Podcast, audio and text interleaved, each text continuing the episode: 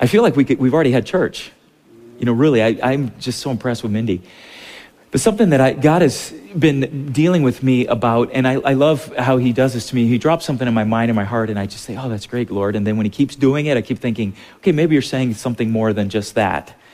And uh, what, what has been ringing in my mind and heart for, for weeks now has been that phrase from Scripture where Jesus said, If I am lifted up, then I will draw all men unto me. So I started looking more and more into that phrase and studying the surrounding scriptures, and I would recommend you do that anytime. You know, we all, all have certain scriptures that we hold on to and scriptures that are dear to us. And, you know, maybe, did anybody use those daily bread scriptures maybe years ago? You know, they're, I know Nicole and her mom, they used to have that little bread box that would sit on the kitchen table, and they would read one of those before she went to school every day. And um, those are wonderful. The downside is you don't often see the entire context of where a scripture sits. So this particular scripture, if you didn't weren't aware of the context, you might think, you know, what, I wonder what Jesus was talking about when he said that, and where, where did that all come from? So what we're going to do is tonight, and you know, I'm not sure how much more we will do this. You know, next week obviously is the, the day before Thanksgiving, and we won't have service in here. But but I'm just saying that this is something that I've been meditating on, and I've got lots of stuff that we won't hear tonight, of course, but I'm not sure that we'll even talk about it. But here's what I'd like to do. Let's take a look at where this scripture happens. I want you to see the entire context of what was happening when Jesus said this. Well, let me, well, anyway, we'll, we'll take a look at this. Now, the time has come for the Son of Man to enter into his glory. I tell you the truth, unless a kernel of wheat is planted in the soil and dies, it remains alone. Let me tell you what just happened before this in the book of John was the triumphal entry which was pretty glorious, wasn't it? I mean, Jesus was acclaimed, and people were saying, Hosanna, you know, here comes the Son of David. And you would think that in earthly terms, that would be a pretty high moment. So then, Jesus, at least the way John arranges things, he says that Jesus starts here talking some pretty morbid talk. He starts saying things that we don't expect him to say at this point. Kind of like when Pastor was doing a funeral uh, last weekend and was saying, You know, if God called me home, I, you know, I think I'd be happy to go. And I'm thinking, Pastor, I, I know what you're saying. I just don't want you to talk like that. I'm sure Jesus' disciples, for sure, and you will see that even the people are kind of confused at what Jesus is saying. I tell you the truth, unless a kernel of wheat is planted in the soil and dies, it remains alone, but its death will produce many new kernels, a plentiful harvest of new lives. Try to imagine being in the crowd and thinking, oh, yeah, what are you saying? Now my soul is deeply troubled. Now he's saying this to quite a few people. Should I pray, Father, save me from this hour? But this is the very reason I came. Father, bring glory to your name. Then a voice from heaven saying, spoke from heaven saying, I have already brought glory to my name, and I will do so again. When the crowd heard the voice, some thought it was thunder, others while others declared an angel had spoken to him. Then Jesus told them, The voice was for your benefit, not mine. For, for uh, the time for judging this world has come when Satan, the ruler of this world, will be cast out. And when I am lifted up from the earth, I will draw everyone to myself. He said this to indicate how he was going to die. Isn't this interesting? It's getting interesting, isn't it? Because imagine what the people there were thinking. What? What's he talking about now? He's talking about the time for the enemy to be cast down and for Jesus to be lifted up, and he's eh, it's confusing. The crowd responded, Hey, we understood from Scripture that the Messiah would live forever. How can you say the Son of Man will die? So they're asking him two questions here. How can you say the Son of Man is going to die? And then who is the Son of Man, anyways? They are so confused. They still don't understand. If it's you, then why are you saying you're going to die? And if you're going to die, then how can all this happen? They don't get it. Jesus replied, my light will shine for you just a little longer. Walk in the light while you can, so the darkness will not overtake you. Those who walk in the darkness cannot see where they were going. Put your trust in the light while there is still time, then you will become children of the light. After saying these things, Jesus went away and was hidden from them. Can you imagine if you were one of his followers? Wouldn't you have had that gripping tightness in your chest? Because you're thinking, What's he saying? Is he saying it's all over? Is he going to leave? Is he going to die? If he dies, what's going to happen? I mean, they didn't catch the kernel falls and then it spreads into other kernels. I mean, they couldn't have, they just didn't know what was going on. And I'm sure that there was a panicky feeling because whatever they thought was going to happen, however they thought that the Messiah was going to come, and however they thought he was going to bring freedom and, and wholeness and healing and salvation and all these things that he'd already preached about, they couldn't understand how in the world this could happen. they were at a crisis, a crisis point. And it's not a crisis point like what we think of. I mean, we think of historical crises, and I, I, I may have even said it myself, but I've, i know I've heard a lot of people for certain the last election saying that we're at a hinge point in history here. And certainly there have been hinge points in history. We can point to huge events that changed the course of history forever. I mean, you may think of huge disasters or ruling, people who were ruling, or, or maybe, you know, something that started a world war, those types of things where the history, everything hinges on it. And sometimes we get to be like that. It's almost like the high schooler who comes to you and their whole world is falling about apart, right? Because he likes her and not me. Remember? And you try to tell him, ah, I know your world is falling apart, but it's not, right? But this is a real crisis. This is a crisis. In fact, if you look in the amplified version, my understanding is that in the Greek, the word there is crisis. It says this now the judgment, the crisis of this world is coming on. The sentence is now being passed on the world. Now the ruler, the evil genius, the prince of this world shall be cast out and expelled. We were actually at a crisis point. Here's the crisis Christ himself literally becomes the crux of history. He literally becomes the hinge point of all history. I want you to think about this for a second. What would have happened had he not done that? Had the world gone on the way it was? What, what would have happened? I mean, Christ, we see him at different points talking about, even in this portion of scripture, saying, What should I do? Pray to God that I wouldn't do what I was actually sent to do? I mean, he says that. He says it as a what if in a sense. Imagine if he had chose differently. I mean, imagine the, the course of history at that time. Who knows what would have happened? We don't know. You can't really even postulate what would have happened past that point. But this was a true crux of history. The point where he was going to either save us from all sin and eternity and give us a new life in Christ or not. And the world would continue on its downward spiral. He says, When I am lifted up from the earth, I will draw everyone to myself. This is the crux. This is the very point where all of history hinges. It's amazing because as we lift him up, think about it for a minute. The, the, John says that part of what he was talking about was the manner of his death. I guarantee you that everybody listening at that point had no idea he was going to be crucified on a Roman cross. That in their minds at that point would have been impossible. And think about how that turn of events all happened, how quick it happened. I mean, in the course of of history. I mean, Jesus preaching three and a half years or so, and in three days, he went from being, you know, this person who everybody was worshiping to crucified. Their heads had to be spinning. I mean, all of this was happening. There's a, a rush, a rush trial. He's captured. I mean, all these things happen. You know, the Last Supper. All of this happens, and boom, he's crucified. This is what was happening. Not only, but I want you to understand something about this. When Jesus say that, said that he had to be lifted up, he didn't say that he had to be crucified. The reason is, I believe, is that he was, he was using a play on words and he was trying to tell them something more than just this event. He was describing the event, but it was more than just this event. He was going further than that. He didn't say the word crucified. Instead, he said, lift up which we all see, uh, see as, now, of course, he's talking about being lifted up on a cross, but he was also talking about being exalted, himself being lifted up, being shown up above and to all mankind. There's something about that. It's interesting because it was his very sacrifice that magnified him. Now, that goes counterintuitive to most of the way we think, doesn't it? I mean, it seems like almost everything about Christianity is a contradiction at least in the way that we think.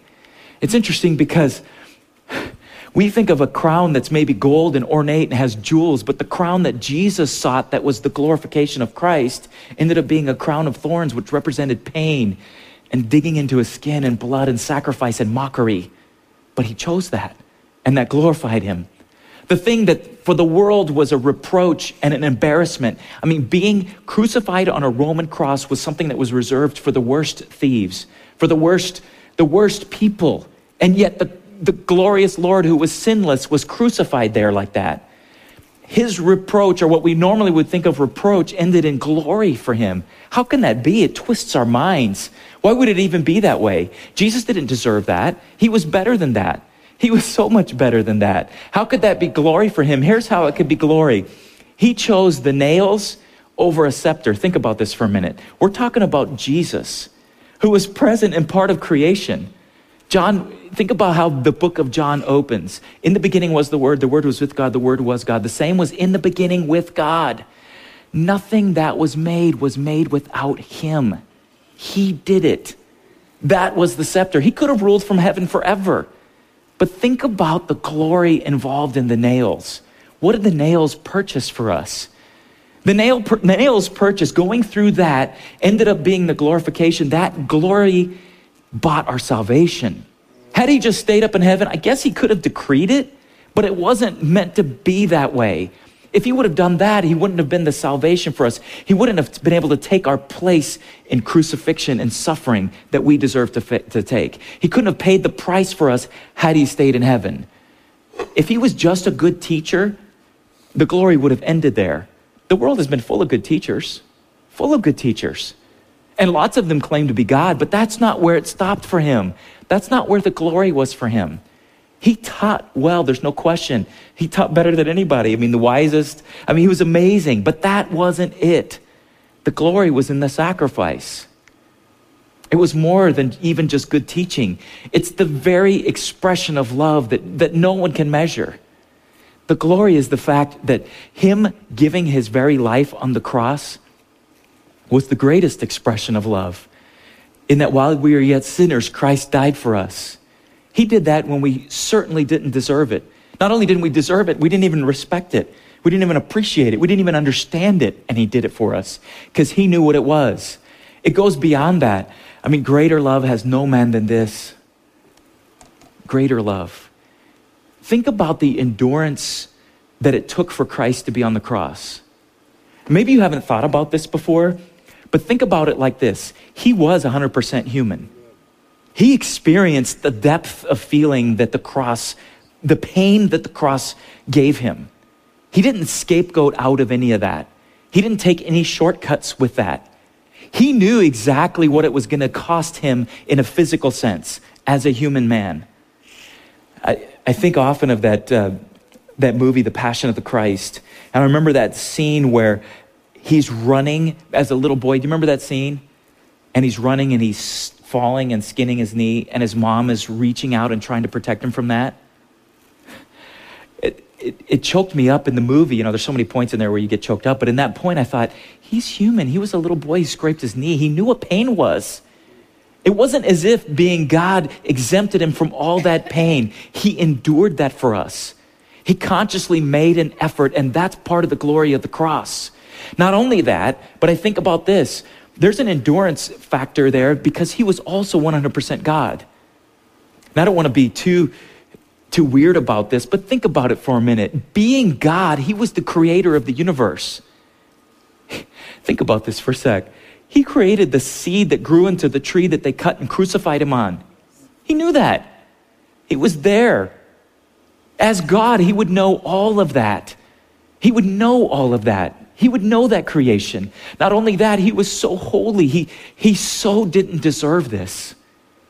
Like, the, like the, the thief on one side, you know, you had the two thieves, and the one says to the other, Don't say anything to him because he doesn't deserve this. We deserve it.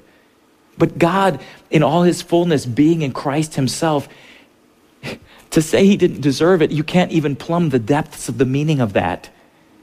To, to, to think through the fact not only he, he couldn't have deserved it, he didn't deserve it at all. He deserved, what did he deserve? He deserved deification and glory and worship. What he deserved was so opposite of what he was receiving on that cross.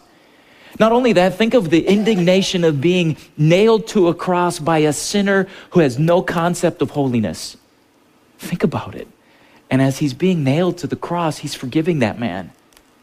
That is glory. That is glory. Think about what he achieved on that cross. Not only the fact that he had the power to pull himself off of there at any point, to call 10,000 angels. None of us, had we been in that situation, would have even had that option. Think about it for a minute. We would have been at the total mercy of those guards and those humans as they were doing that to us. But at no point was he really at their mercy. He submitted to that, he chose that. The fact that he could have removed that at any point and escaped that pain at any point brings so much more depth to the fact that he endured what he didn't have to endure, but he did it for us. It was a choice for him at every point. And what drove him to that? You did. I did. Love for us held him on the cross. I know you probably heard that song, and sometimes the songs we sing end up, I mean, we hear them so much, they, it's almost as if they lose their meaning. The fact is, that's what held him on the cross. The nails didn't. It was his love for you that did. It was the fact that he knew what he was achieving with that. There was a work that he was doing on the cross that brought him glory. That work that he was doing on the cross, you know, we often say salvation is not by works. You know why? It's not your work. He did the work. The work he did was done on the cross, and he did it there. It was his sole purpose for coming. Your soul was his sole purpose. That's why he came. Scripture says he came into the world to save sinners. That's why. Think about it for a minute. He didn't actually come to preach, he didn't actually come to heal people. He didn't actually come to do those things. Of course, he did those things while he was here, but the reason he came, the sole purpose, was to redeem you to redeem me, to save humanity from all eternity, to save us to eternity, to be with Him in eternity. That's why He came. That was His work. He was the lamb that was slain from the foundation of the earth. That was the intention for the whole time for him to come and to complete the story, the story that is, is our fault. Remember on the cross when he said, It is, what did he say that it was? What was the it? It was finished. What was the it? It was salvation. It was us. It was the price paid for us, the redemption of our soul. That was it. It was the freedom from us living in a, in a, in a, in a world of bondage to sin that we can't get out of. It was, it was the freedom that, that we have put ourselves into slavery to sin that we can't walk away from from addiction, from whatever that is. That's the it that he came for. When he said, It is finished, it was the completion of the work for the very thing that he was sent to do. That's what it was. Think about this for a minute. This thought haunts me in a good way. He preferred the cross to all those other things. He preferred the cross to the triumphal entry. I guarantee you. I guarantee you, as he was being paraded in there, he thought about all right, this is all right, but in seven days, I'm going to free people forever. I'm going to make it possible for them to live with me forever. I'm going to make it possible for them to live in freedom, true freedom. They will no longer be bound to the sinfulness that is within them, but instead they could live free of all that. He preferred that. Now, of course, the disciples didn't understand it. The ones hearing him couldn't have understood. Now, of course, you know, so many times we in the 21st century here, we, we don't mean it, but we just think, oh, those guys were so, so, so dim, so slow. How could they not see this? Well, we have the benefit of history and scripture and the gospels, and we still don't get it. The truth is, as they were looking at the cross as a disgrace, Christ didn't see that that way at all. I've heard many times that people, you know, if, if back then they were to see us wearing crosses as jewelry, they would have looked at us in disgust and horror. Why would you wear an execution tool as, a, as, as jewelry. It wouldn't have made sense to them, not before, but certainly afterward, it makes sense because we know what happened on that cross. The disciples were focused on the here and now, the temporal, the concrete, what was right in front of them. Jesus wasn't focused on that. Of course, he was focused in the sense that he was in pain and he was enduring it and he's felt every minute of every hour of all of that pain and passion. But he was focused on far more than that on eternity. On eternity. On eternity. Something that, that you could never buy with something just here and now. The only way it could be purchased with, was with sacrifice that he paid. Of course, the disciples thought death was it. They were, they were horribly, horribly mistaken, but they were also horribly, horribly crushed our hero. We thought he was going to do all this, and now he lays dead in a grave. Remember the two disciples on the road to Emmaus, and Jesus appears to them, and he says, Why are you so upset? And they said, Well, haven't you heard? Haven't you heard everything that's happened? All that we had hoped for. And then Jesus carefully lays out for them the plan using the Old Testament. And, and the Bible says that all of a sudden he allows himself to be recognized by, by them, and they said, Oh man, this whole time, you, didn't you have that burning in your heart?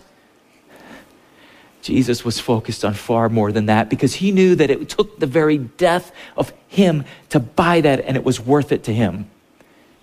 I think that what Jesus was focused on was crushing the head of the serpent. Do you remember that? All the way back to the book of Genesis when it says the serpent will strike her heel and her heel will crush his head. That's what he was doing on that cross. He was ransoming our souls he was paying the price for us to pull us out of slavery, to pull us out of servitude, the servitude that we had bought ourselves into with our sin. And only his death could be the thing that would take it out. So, how do you lift him up? Lift him up was more than just him being up on the cross and lifted up on that cross. It was more than that. We're, we're also supposed to lift him up. We are supposed to lift him up. He said, If I am lifted up, then I will draw all men unto myself. That is a charge for us today. How do you lift him up? You do it by preaching. You preach. Not just preachers preach, you preach. I mean, preachers need to preach. And what do we need to preach? We need to preach the good news of the gospel. Gospel is a Greek word that means good news. What's the good news? The good news is there's freedom from sin. What's the good news? The good news is that God, I like to use this acronym for gospel, God created us for relationship. That's why he created this. So many times you talk to people who are not Christians and they're confused. Why would this all happen? I don't understand any of this. This doesn't make sense. And when you start right here, I love seeing that, that look of understanding and awakening on their hearts and minds when they finally get it and they say, What? There's a God who loves me, cares about me? Yes, he does. But unfortunately, our sins have separated us from God. Our sins have separated us from God. Sadly, also, sins cannot be removed by your own good deeds. And pay, but the good news, paying the price for sin, Jesus died on the cross and rose again. And then everyone who trusts in Christ alone will have eternal life. And then my favorite part of this life with Jesus starts now and lasts forever.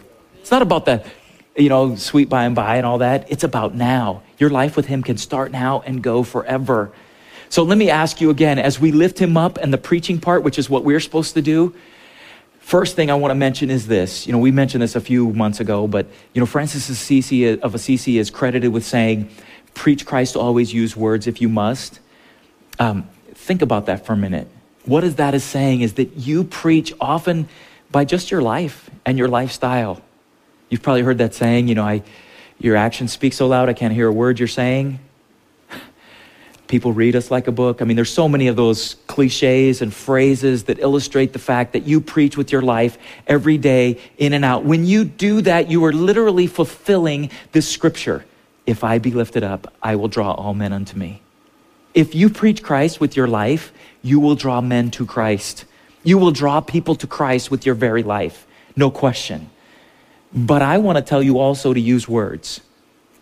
Because Actual biblical scholars have said that Francis of Assisi probably couldn't have said that quote. You know why? Because he was a preacher. He was a preacher. He wasn't a silent witness, he was a preacher. He preached everywhere he went. He told people about Christ. He was martyred for preaching, not for just living for Christ, but for preaching. I don't want us to ever uh, cop out and take a back seat and not, not say something. We need to say something. You need to talk about heaven. You need, people need to know that there's, there's a hell. It's real. You care about it, and that's why you care about them. That's why you're telling them. Not only that, I think it's very important that all of us defend God's honor in this. So many people are so confused about God. They think that He's out to mm, mm, keep them from having fun and ruin everything, and He's mean and looking to squish them and all these things, and that is not true. Those are all lies of the enemy that, that he started in the garden with Eve and it's perpetuated on to this day. The fact is that there is a real God. He loves you. He has the best intentions for you, and people need to hear it from you. They need to hear it from you. I mean, it's great that they hear it in church, and, and God knows that they're always going to hear that from Pastor Newby. They're going to hear it from me. They're going to hear it from everybody who preaches up here, but they need to hear it from you. Because there's nobody better than you to tell your friends and family. 80 some percent of people who come to Christ come because a friend or relative told them about it. Not only that, we need to defend God in this rules are a good thing. We live in a world that doesn't want any rules. At least they don't want you to tell them any rules. They got rules for you, but they don't want you to give them any rules. The fact is that rules are a good thing, and it's easy to sometimes to forget that. But every rule, I love this little formula rules are meant to protect and provide for you. And you could work this out with any rule there is. Think about lying for a minute. I mean, there's a rule against lying because it protects you from the, the broken trust and for not being able to, to feel safe around people. And it provides for you a safe environment where people can feel whole and, and healthy and know that they can trust people. It's a good reason for that. You can follow that through with anything like that. And I believe you should be praying for this that you have opportunities to lift up Christ. Look for these opportunities for real, authentic divine appointments. Some people I know are really good at this. Now, I wouldn't recommend, recommend saying, you know, I mean, you can work God into any conversation, but sometimes it can work against you. For instance, I was thinking about the Chiefs and thinking about, you know, you might say, I don't know, I can't think of anything good about that, sorry. but you might do this. You remember all that controversy with Tim Tebow, you know, last year? That was such a great way to open God conversation. Now, some people thought he was just silly and they hated him for that, what he was doing and praying. And I, I, I turned this around on a couple people, at least two people, where I said, Why do you think people hate people like that? And they're like, oh, I don't know, they think they're better than everybody. I said, Really? Because I don't get that from him. He always talks about all his other teammates and see complimenting people. And it just seems like if somebody's trying to be good, everybody piles on them or something. And it's funny because then people are like, yeah, I guess that's true. I don't know why people are like that. And man, it just opens up the door. The key is this that you have to be willing to preach. You do. And you have to ask God for those divine appointments and let Him speak through you, and He will. But thankfully, it's not just up to us. As we lift Him up, I want to just mention a couple things you know. He's worthy. We lift him up all the time. We lift him up in these praise songs we do. You lift him up in prayer. You lift him up in praise and worship, and he's worthy of every minute of that. That is lifting him up. And if he is lifted up, he will draw all men unto you. As we are people of praise, that is a drawing thing. It's, it's attractive to people. We need to lift up and talk about what he's done. We need to talk about what he's done. You need to tell people the stories of victories and what God has done for you. What's sad is we, it's not that we take him for granted. We just, it's like he does so many things for us. We just stop talking about him. And it ends up like they aren't part of our normal conversation, but they need to be. You need to talk about these things with your kids and your grandkids. They need to hear these stories. They're powerful. They build people's faith and they draw them to God. They draw them to a place where they say in their minds, I want to know that God who does that. I want him to do those things for me. I want to know who he is. And we need to talk about those things more often. Let those things flow into your conversation, be a natural part of what you say and what you talk about. But here's the beauty of it all that scripture specifically said, He will draw all men unto him. Did you hear that? He does the drawing. Of course, our preaching helps set it up, but He does the drawing. I love that. We do have a part, we talked about our part, but He's the one who melts the hearts. Don't forget, He is doing it. He is always working. The Holy Spirit is always working on people's hearts. It never stops. He is always drawing people to Himself. That's why He is there. He loves us. He created us. He yearns for that relationship. He continually draws men to Himself. I love this about Him. He's always focused on that. Always. We forget, we get off on our own thing, we're busy, we're doing good things. We're busy people, things are important, we're doing things. He's never too busy. He never, fo- he never gets off focus. He is, he is intrinsically, supernaturally able to focus 100% on each one of us all at the same time. He's God. That's a definition of what God is. We can't. He never gets tired, He never sleeps. When you pray, that I love this. When you pray for somebody, say it's a lost loved one, when you pray for them, do you realize? I, I love how Pastor says this, you know, partly from those books, but those prayers don't have a shelf life. And he keeps working. Even after you lay your head, bed on, head on the pillow and go to sleep, he's still working. It never stops. He doesn't stop. Let's read this again. This is the Amplified Version. And if I, and I, if and when I'm lifted up from the earth on the cross, I will draw and attract all men, Gentiles as well as Jews, to myself. All men. Would you bow your heads with me for a minute? If he is lifted up, he will draw all men. He will do it. Now, we have a part to play, but he will do this thing. Here's what I feel like we need to do for a minute. I feel like the first thing we need to do is, as we've been talking about this, we just need to thank him for what he's done. He was lifted up, he endured, he paid the price for us. Can you just open your mouths for just a minute and just freely, as God gives you thoughts, just thank Him for this for just a minute? God, we are so grateful for everything that you have done. God, I can't even imagine.